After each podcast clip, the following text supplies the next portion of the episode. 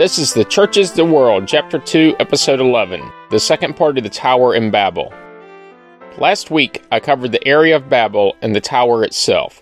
This week, I'm delving into similar stories from around the globe and theories outside of the Bible on the origin of language. Finally, when I'm done with that exciting topic, I'll describe some forthcoming changes to the podcast. So let's get started. There are several medieval accounts that attempted to explain the languages scattered at the Tower of Babel. The count of all the descendants of Noah listed by name in Genesis chapter 10 provides 15 names for Japheth's descendants, 30 for Ham's, and 27 for Shem's, with these figures establishing the 72 languages resulting from the scattering at Babel. Although the exact listing of these languages tended to vary over time. Some of the earliest sources for 72 languages are the 2nd century Christian writers Clement of Alexandria and Hippolytus of Rome. The chronicles attributed to Hippolytus in about AD 234 contain one of the first attempts to list each of the 72 peoples who were believed to have spoken these languages. Isidore of Seville, in his Etymology, written around AD 600, mentions the number of 72 but his list of names from the Bible drops the sons of Joktan and substitutes the sons of Abraham and Lot, resulting in only about 56 names total. Then he attaches a list of some of the nations known in his own day, such as the Longobards and the Franks. There are a number of traditions around the world that describe a divine confusion of the one original language into several, albeit without any tower. There is the ancient Greek myth that Hermes confused the languages, causing Zeus to give his throne to Phoroneus. Frazer, you might remember him from last week. He was a 20th century Scottish social anthropologist. I mentioned accounts among the Wasani of Kenya, the Kacha Naga people of Assam, the inhabitants of Encounter Bay in Australia, the Maidu of California, the Tlingit of Alaska, and the K'iche' Maya of Guatemala. In the Book of Mormon, a man named Jared and his family asked God that their language not be confused at the time of the Tower of Babel. Because of their prayers, God preserves their language and leads them to the valley of Nimrod. From there, they travel across the sea to the Americas. 20th century Muslim writer Yahya Emerick argues that the Judeo Christian belief of God separating humankind on the basis of language is unknown to Islam. In Islam, he argues, God created nations to know each other and not to be separated. Yaqut al Hamawi, a 12th century Greek Islamic writer, wrote of a story about Babel, but made no mention of a tower. In his writing, mankind were brought together into the area that was afterward called Babel, where they were assigned their separate languages by God, and then they were scattered again. 9th century Muslim theologian Al Tabari, in his The History of the Prophets and the Kings, tells of a story more similar to the account in Genesis, Nimrod has the tower built in Babel. God destroys it, and the language of mankind, formerly Syriac, is then confused into 72 languages. 13th century Muslim historian Abu al Fida relates the same story, adding that the patriarch Eber, an ancestor of Abraham, was allowed to keep the original language Hebrew because he had not participated in the building of the tower. A few weeks ago, in the flood story, I mentioned the indigenous inhabitants of the Andaman Islands in the Bay of Bengal. Remember, these people were essentially isolated until the 18th century. They described language as being given by the god Pugala to the first man and woman at their union following a great deluge. The language they were given is the language spoken today by the tribe inhabiting the south and southeastern portion of the Middle Andaman. This language is described by the inhabitants as the mother tongue from which all other dialects have been made. Their belief holds that even before the death of the first man, his offspring became so numerous that their home could no longer accommodate them. At Pugala's bidding, they were furnished with all the necessary weapons, implements, and fire, and then scattered in pairs all over the country. When this exodus occurred, Pugala provided each party with a distinct dialect. A group of people on the island of Hoa in Polynesia tell a very similar story to the Tower of Babel. Speaking of a god who, in anger, chased the builders away, broke down the building, and changed their language, so that they spoke diverse tongues. A similar story is described by the Kaska Native Americans from northern British Columbia, in Canada. However, it combines the flood story with that of Babel. Before the flood, there was one center of population where all the people lived together and spoke one language. After the flood, the people became widely scattered all over the world and settled into many tribes with distinct languages. Various traditions similar to that of the Tower of Babel are found in Central America. Some writers connected the Great Pyramid of Cholula in Puebla, Mexico to the Tower of Babel. The 16th century Dominican friar Diego Duran claimed to have heard an account about the pyramid from a hundred year old priest at Cholula, shortly after the conquest of Mexico. He wrote that he was told that when the light of the sun first appeared upon the land, giants appeared and set off in search of the sun. When they did not find it, they built a tower to reach the sky. This angered God, who called upon the inhabitants of the sky, who then destroyed the tower and scattered its builders. The story was not related to either a flood or the confusion of languages, although some have connected its construction and the scattering of the giants with the Tower of Babel. Another story, attributed to the native 17th century Aztec historian Fernando de Alva Cortez Lilchita, to the ancient Toltecs, states that after men had multiplied following a great deluge, they erected a tall tower to preserve themselves in the event of a second flood. However, their languages were confounded and they went to separate parts of the earth. According to Frazer, the Karen people of Myanmar in Southeast Asia showed a clear Abrahamic influence. They claim that their ancestors migrated to that part of the world after the abandonment of a great pagoda in the land of the Karenni, a region in Burma and Thailand. The migration began 30 generations after Adam, at the same time as when the languages were confused and the Karen separated from the Karenni. But it is to be understood that this migration was not over some great distance, as the two regions are separated by a few hundred miles and just 1.6 times as many kilometers. Frazer also notes yet another story in the Admiralty Islands, where mankind's languages are confused following a failed attempt to build houses reaching to heaven. Overall, the Babel story is threefold. The first is to show what happens when people are disobedient, yet again. But the second is to explain the origin of the diverse world languages, and the third is to explain why people scattered everywhere, even further than they probably could have imagined. I haven't decided if I will tackle how, historically, people ended up everywhere, but I have touched on it in past episodes with the Arctic Land Bridge and a similar bridge from the Middle East into Africa. But I will spend some time on the theories behind the origin of language. Within the human species, the origin of language has been the topic of scholarly debates for many centuries. But even with this, or possibly due to it, there is no consensus on the ultimate origin or age of human language. One problem makes the topic very difficult to study, and that is the lack of direct evidence. This is really a truism. Before there was language, nothing could have been recorded for prosperity. Then spoken language would have developed, and still nothing would have been recorded. In fact, this recording would only take place after written language had developed. Also, there is a distinction between speech and language. Language is not necessarily spoken, it might alternatively be written or signed. Speech is among a number of different methods for encoding and transmitting linguistic information, albeit arguably the most natural one. But in the terms of historical development, it is generally believed that language was first spoken, then written. After all, this is how we all learned it as children. Consequently, scholars wishing to study the origins of language must draw inferences from evidence such as archaeological, contemporary language diversity, studies of language acquisition, and comparisons between human language and systems of communication existing among animals, especially primates. Many argue that the origins of language probably relate closely to the origins of modern human behavior, but there is little agreement about the implications of this connection. Modern linguistic study did not begin until the late 18th century with Johann Gottfried Herder and Johann Christoph Adelung their theories remained influential well into the 19th century. An increasingly systematic approach to historical linguistics developed in the course of the 19th century, reaching its culmination in the Neo Grammarian school. I'm going to leave that one alone, as you would need to be a linguist to understand and appreciate it. The shortage of reliable empirical evidence has led many scholars to regard the entire topic as unsuitable for serious academic study.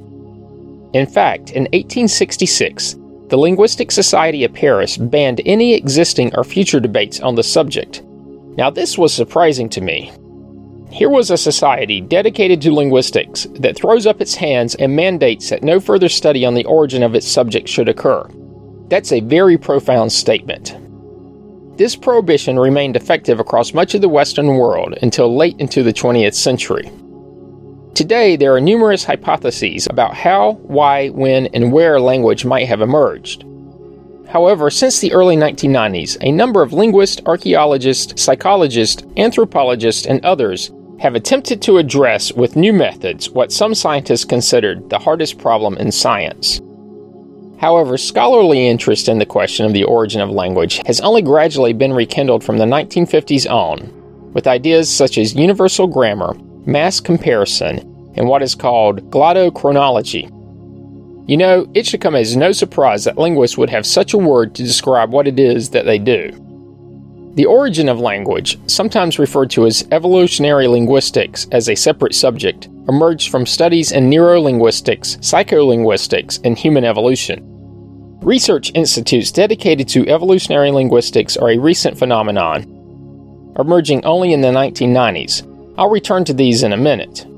But before we get too uptight about the phrase evolutionary linguistics, I need to point out that it is commonly accepted that our language, and languages in general, are constantly changing. Think no further back than the difference between the King James Version and the New Revised Standard Version. They both relied on very similar base text, but the specific language employed is very different. History contains a number of stories about people who attempted to discover the origin of language via experimentation. The first such account was told by Herodotus, a 5th century BC Greek historian. He related that the pharaoh Psammetichus, probably Psammetichus I, who lived in the 7th century BC, purposely had two children raised by a shepherd, with instructions that no one should speak to them, but that the shepherd should feed and care for them while listening to determine their first words. When one of the children cried bekos with outstretched arms, the shepherd concluded that the word was Phrygian because that was the sound of the Phrygian word for bread. From this, Psammetichus concluded that the first language was Phrygian. Phrygia was a kingdom in west central Turkey that existed between 1200 and 700 BC. King James V of Scotland, in the 16th century, is rumored to have tried a similar experiment. In his trials, the children were supposed to have spoken Hebrew. Both the medieval monarch Frederick II, the 13th century Holy Roman Emperor, and Akbar, the 16th century Mughal Emperor in India, are said to have tried similar experiments as well. In these, the children involved never learned to speak. And while I haven't researched it, but I think I can state that no institutional review board would ever allow such an experiment today, so we'll just have to take their word for it. The search for the origin of language has a long history rooted in religion. Most religions do not credit humans with the invention of language, but speak of a divine language predating human language. I just recounted a few, but I'll leave you with one more. The Aztec story maintains that only a man, Coxcox, and a woman, Jikusa, survived a flood, having floated on a piece of bark. They found themselves on land and begot many children who were at first born unable to speak, but subsequently, upon the arrival of a dove, were endowed with language, although each one was given a different speech so that they could not understand one another. So you may be wondering what the scientific community believes is the source of language, or maybe not. Most of their work is far too intricate for this podcast, but I'll walk you through a few of them. There are several different methods that researchers have used to approach the study of language origins. Continuity theories build on the idea that language exhibits so much complexity that one cannot imagine it simply appearing from nothing into its final form. Therefore, it must have evolved from earlier pre linguistic systems among our ancestors. Discontinuity theories take the opposite approach that language, as a unique trait which cannot be compared to anything found among non humans, must have appeared fairly suddenly during the course of human history. Some theories see language mostly as an innate faculty, perhaps genetically encoded. Other theories regard language as mainly a cultural system, meaning that it is learned through social interaction. Noam Chomsky, a prominent proponent of discontinuity theory, argues that a single chance mutation occurred in one individual in the order of 100,000 years ago, instantaneously installing the language faculty, a component of the brain, in perfect or near perfect form. According to this view, emergence of language resembled the formation of a crystal, with digital infinity as a seed crystal in a supersaturated early brain on the verge of blossoming into the human mind. By physical law, once evolution added a single small but crucial keystone, it follows from this theory that language appeared rather suddenly within the history of human evolution. A majority of linguistic scholars, as of 2015, hold continuity based theories, but they vary in how they envision language development. Those who see language as a socially learned tool of communication view it developing from the cognitively controlled aspects of primate communication, these being mostly gestural as opposed to vocal. Because the emergence of language lies so far back in human prehistory, the relevant developments have left no direct historical traces. But one curious modern example of the development of language is the modern development of new sign languages. An example of that is Nicaraguan Sign Language. Before the 1970s, there was no deaf community in Nicaragua. In Nicaragua at the time, deaf people were largely isolated from each other and mostly used simple sign systems and gestures in their individual homes to communicate with their families and friends.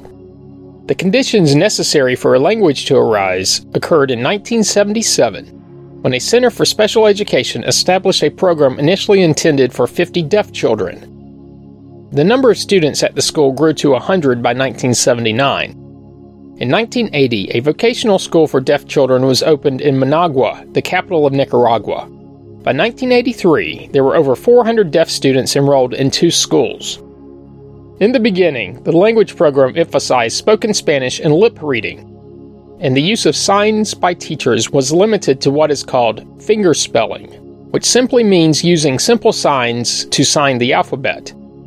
The program achieved little success, with most students failing to grasp the concept of Spanish words. As you would expect, the children remain linguistically disconnected from their teachers.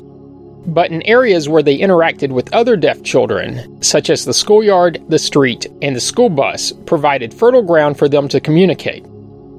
By combining the gestures and elements of their home sign systems, a pidgin like form and Creole like language rapidly emerged. I'll go a little deeper into pidgin and Creole in just a second. As it turned out, they were creating their own language, the first stage pidgin is still used by many who attend the school today. Staff at the school, unaware of the development of this new language, initially thought the children's gesturing was simply miming and attributed it to their failure to learn Spanish. It didn't take too long, though, for the staff to recognize that they could be communicating.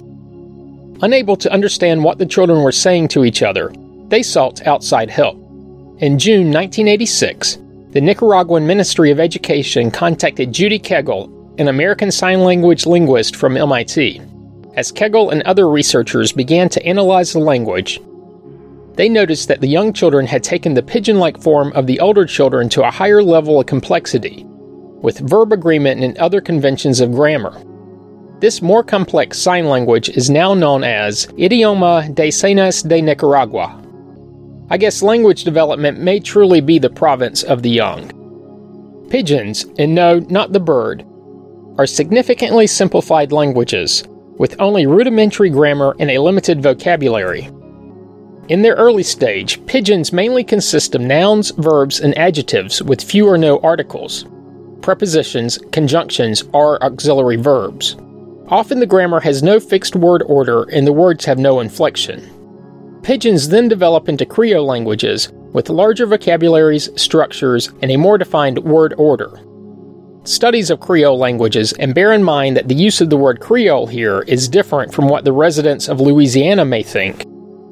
But these studies of Creole languages from around the world have suggested that they display remarkable similarities in grammar and are developed uniformly from pidgins in a single generation, just like what was seen in Nicaragua. These similarities are apparent even when Creoles do not share any common language origins. Also, Creoles share similarities despite being developed in isolation from each other. Syntactic similarities include subject verb object word order. Even when Creoles are derived from languages with a different word order, they often develop the subject verb object word order. Now, this is very interesting to me. And I'm no linguistic expert, but it seems to suggest that there is an innate reason for this commonality between disparate language development. Creoles tend to have similar usage patterns for definite and indefinite articles, and similar movement rules for phrase structures even when the parent languages do not. Back to language origin. Evolutionists believe that the time range for the evolution of language began about 5 million years ago, but did not emerge into something recognizable until about 100,000 years ago. This is a very broad time range, and within that community there is much disagreement as to the hows and the whens. Johanna Nichols, a linguist at the University of California, Berkeley, used statistical methods to estimate that the time required to achieve the current spread and diversity in modern languages and concluded that vocal languages must have begun diversifying in our species at least 100,000 years ago. A further study by Quentin Atkinson, formerly of Oxford University, expanded on this and suggested that successive population bottlenecks occurred as people migrated from Africa to other areas, leading to a decrease in genetic and language diversity. Atkinson stated that these bottlenecks also affected culture and language, suggesting that the further away a particular language is from Africa, the fewer phonemes it contains. A phoneme is the smallest unit of speech that can be used to make one word different from another word. For example, the P, B, D, and T in the words pad, pat, bad, and bat. By way of evidence, Atkinson claims that today's African languages tend to have relatively large numbers of phonemes, whereas languages from areas in Oceania, believed to be the last place to which humans migrated, have relatively few. Relying heavily on Atkinson's work, a subsequent study has explored the rate at which phonemes develop naturally, comparing this rate to some of Africa's oldest languages. The results suggest that language first evolved around 350,000 to 150,000 years ago. Estimates of this kind are not universally accepted, but genetic, archaeological, paleontological, and other evidence has led researchers to believe that language probably emerged somewhere in sub Saharan Africa during the Middle Stone Age. Or it could have occurred spontaneously, as a lesson from God, as it's suggested in the Bible. When looked at through a scientific lens, the primary obstacle to the theory of evolution of language like communication in nature is not a mechanical one Rather, it is the fact that symbols, meaning the use of sounds to represent something completely different, are unreliable and may well be false. Animal vocal signals are, for the most part, fundamentally reliable. When a cat purrs, the signal constitutes direct evidence of the animal's contented state. We trust the signal, not because the cat is inclined to be honest, but because we don't believe it could or would fake that sound. Primate vocal calls may be slightly more manipulatable, but they remain reliable for the same reason because they are hard to fake. And if you will humor me for just a second, I think I just made up a word. And I did that in this episode on language nonetheless. Further, the ability to make up new words is yet another feature of language. Back to the communication of primates. Primate social intelligence is considered Machiavellian, meaning it's self serving and unconstrained by moral scruples. Monkeys and apes often attempt to deceive one another, while at the same time remaining constantly on guard against falling victim to deception themselves. Paradoxically, it is theorized that primates' resistance to deception is what blocks the evolution of their signaling systems along language like lines. Language is ruled out because the best way to guard against being deceived is to ignore all signals, except those that are instantly verifiable. Words automatically fail this test, as they are not instantly verifiable. In fact, words are easy to fake. Should they turn out to be lies, listeners will adapt by ignoring them in favor of hard to fake indices or cues. For language to work, then, listeners must be confident that those with whom they are on speaking terms are generally likely to be honest. A peculiar feature of language is what is called a displaced reference which means reference to topics outside the currently perceptible situation. An easy example of this occurred when I conveyed the flood story to you. It was not occurring at the same time I was describing it, it occurred thousands of years ago. And when I described that the Bible conveys that they were on the ark for a year in total, that too was not occurring in the same time frame as when it was being described. But on the other hand, Your dog cannot seemingly communicate to you anything other than what is happening in the immediate. This displacement property prevents utterances from being corroborated in the immediate here and now. For this reason, language presupposes relatively high levels of mutual trust in order to become established over time as a stable strategy. This stability is born of long standing mutual trust and is what grants language its authority. Displacement theory also relates to the so called theory of mind, which is the ability to attribute mental states such as beliefs, intents, desires, pretending, or knowledge to yourself and others and to understand that others have beliefs, desires, intentions, and perspectives that are different from one's own.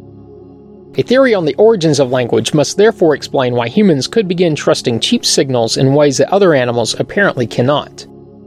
This is generally called signaling theory. Now, this theory is interesting, but perhaps a bit too deep and slightly unrelated to this podcast. But if you have a little time on your hands, Information concerning it is widely available in attempts to explain the difference between the honest signal of the coloring of a coral snake with the dishonest signal of the coloring of a king snake. These honest and dishonest signals also extend to the realm of language. And I never thought that I would say a snake was being honest, especially after the whole Eden incident. So, even more than our use of tools, the use of language, especially that to communicate concepts not easily attached to the specific immediate meaning, is what separates us from the animals. Try to remember this next time you talk to your dog. Also, separating us from other creatures is the ability to ask questions. This is considered by some to distinguish language from non human systems of communication. Some captive primates, most notably bonobos and chimpanzees, have learned to use rudimentary signaling to communicate with their human trainers and proved able to respond correctly to complex questions and requests. Yet, they have failed to even ask the simplest questions themselves. Conversely, human children are able to ask their first questions and even the more complex tasks of using only question intonation at the babbling period of their development, long before they start using syntactic structures. Although babies from different cultures acquire native languages from their social environment, all languages of the world, without exception, use the rising question intonation for yes no questions. This fact is strong evidence of the universality of question intonation. There are many other hypotheses on the development of language, such as the mother tongue's hypothesis, the obligatory reciprocal altruism hypothesis, and the gossip and grooming hypothesis. But these are just hypotheses, and will probably never be reliably proven. And such is the nature of science, where validatable proof is needed, but it by definition cannot be obtained. Because no proof can be obtained, these hypotheses cannot even be considered theories. And I think with validatable, I just created another word. And now, hopefully, you understand why the Linguistic Society of Paris considered it the hardest problem in science. So that's the episode for this week, but before I turn you loose, I want to address a few administrative details. This is the 19th published episode, and I have published weekly without fail for the past several months. Along the way, I have garnered many subscribers, and I appreciate every single one of you. To say I know more about podcasting now than when I began would be a massive understatement. From writing to recording to editing to publishing, I am more efficient, hopefully more effective, and with better sound quality. Every week, the podcast gains a few more listeners, but knowing what I know now, I hate that they have to suffer through the first several episodes. So, over the course of the next several weeks, I will be going back and reworking those episodes for better quality. But, like everyone, my time is finite. Thankfully, I am gainfully employed, which requires a large time commitment. At the same time, I am fully engaged in the rearing of my wonderful children. Therefore, while I rework the previous episodes, I will be releasing new material only every other week. That means that this episode is released on February 16th, 2016, and the next one will be on March 1st. If by chance you don't start listening until well after those dates, then this will have little impact on your binging. But for those of you listening in real time, I appreciate your patience and remember that forbearance is a fruit of the Spirit. So, with that, join me in two weeks when we'll cover the ancient civilization of Sumer. As always, you can find information about the podcast on the internet at thechurchestheworld.com. Comments and questions can be sent to comments at thechurchestheworld.com. You can also find the Facebook page by searching the phrase The Church is the World as four separate words. Thanks for listening, and have a great two weeks.